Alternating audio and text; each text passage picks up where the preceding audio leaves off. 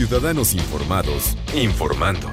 Este es el podcast de Iñaki Manero, 88.9 Noticias. Información que sirve. Tráfico y clima cada 15 minutos.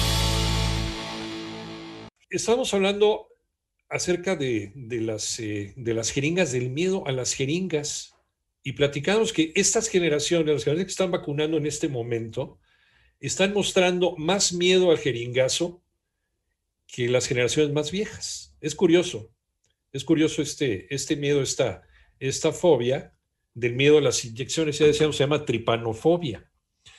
Eh, el 10% de la población la padece, la convierte en una de las fobias más frecuentes.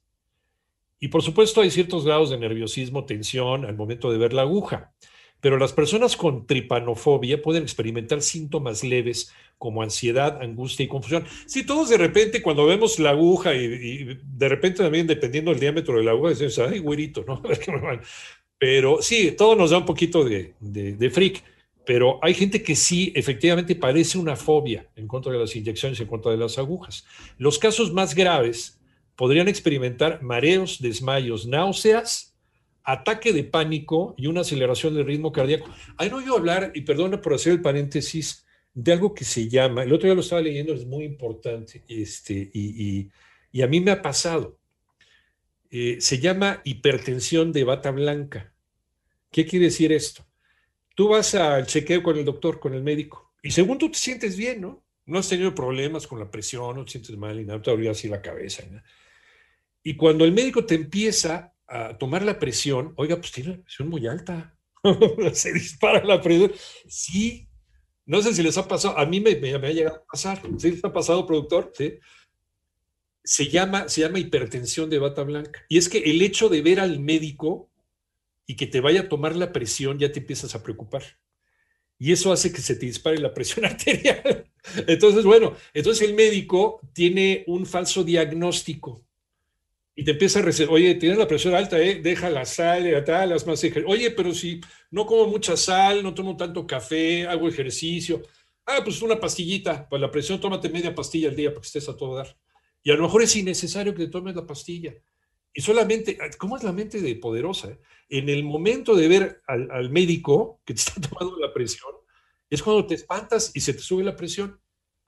Revísenlo, chéquenlo se llama, a ver si podemos, eh, a ver si nos está escuchando Miriam Olivera, nuestra productora, eh, a ver si podemos tener una plática con algún eh, médico, porque sí es un fenómeno interesante dentro de la psicología, de hipertensión de bata blanca. ¿Por qué surge el miedo, esta tripanofobia, el miedo a las inyecciones?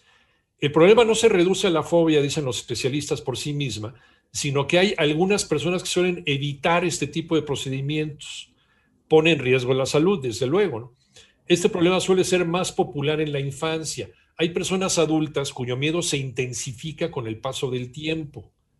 Esto probablemente se debe a traumas o malas experiencias durante la niñez, por lo que se genera un miedo inconsciente siempre que hay algún tipo de contacto con las agujas o las inyecciones, como en el caso de la vacunación por COVID-19. Entonces, cuando te dicen, te vas a tener que vacunar contra COVID-19, eh, la gente que le tiene miedo también a las inyecciones, se magnifica este miedo por otro temor, que es el temor a que la vacuna te pueda producir una reacción adversa, que es del punto 0000001. Agreguen los ceros si les dé la gana. Es, es muy raro que provoque. Sí hay gente que lamentablemente ha perdido la vida por una reacción adversa de una vacuna, sí, ¿no? Porque ninguna vacuna es perfecta, no existe el 100% en medicina.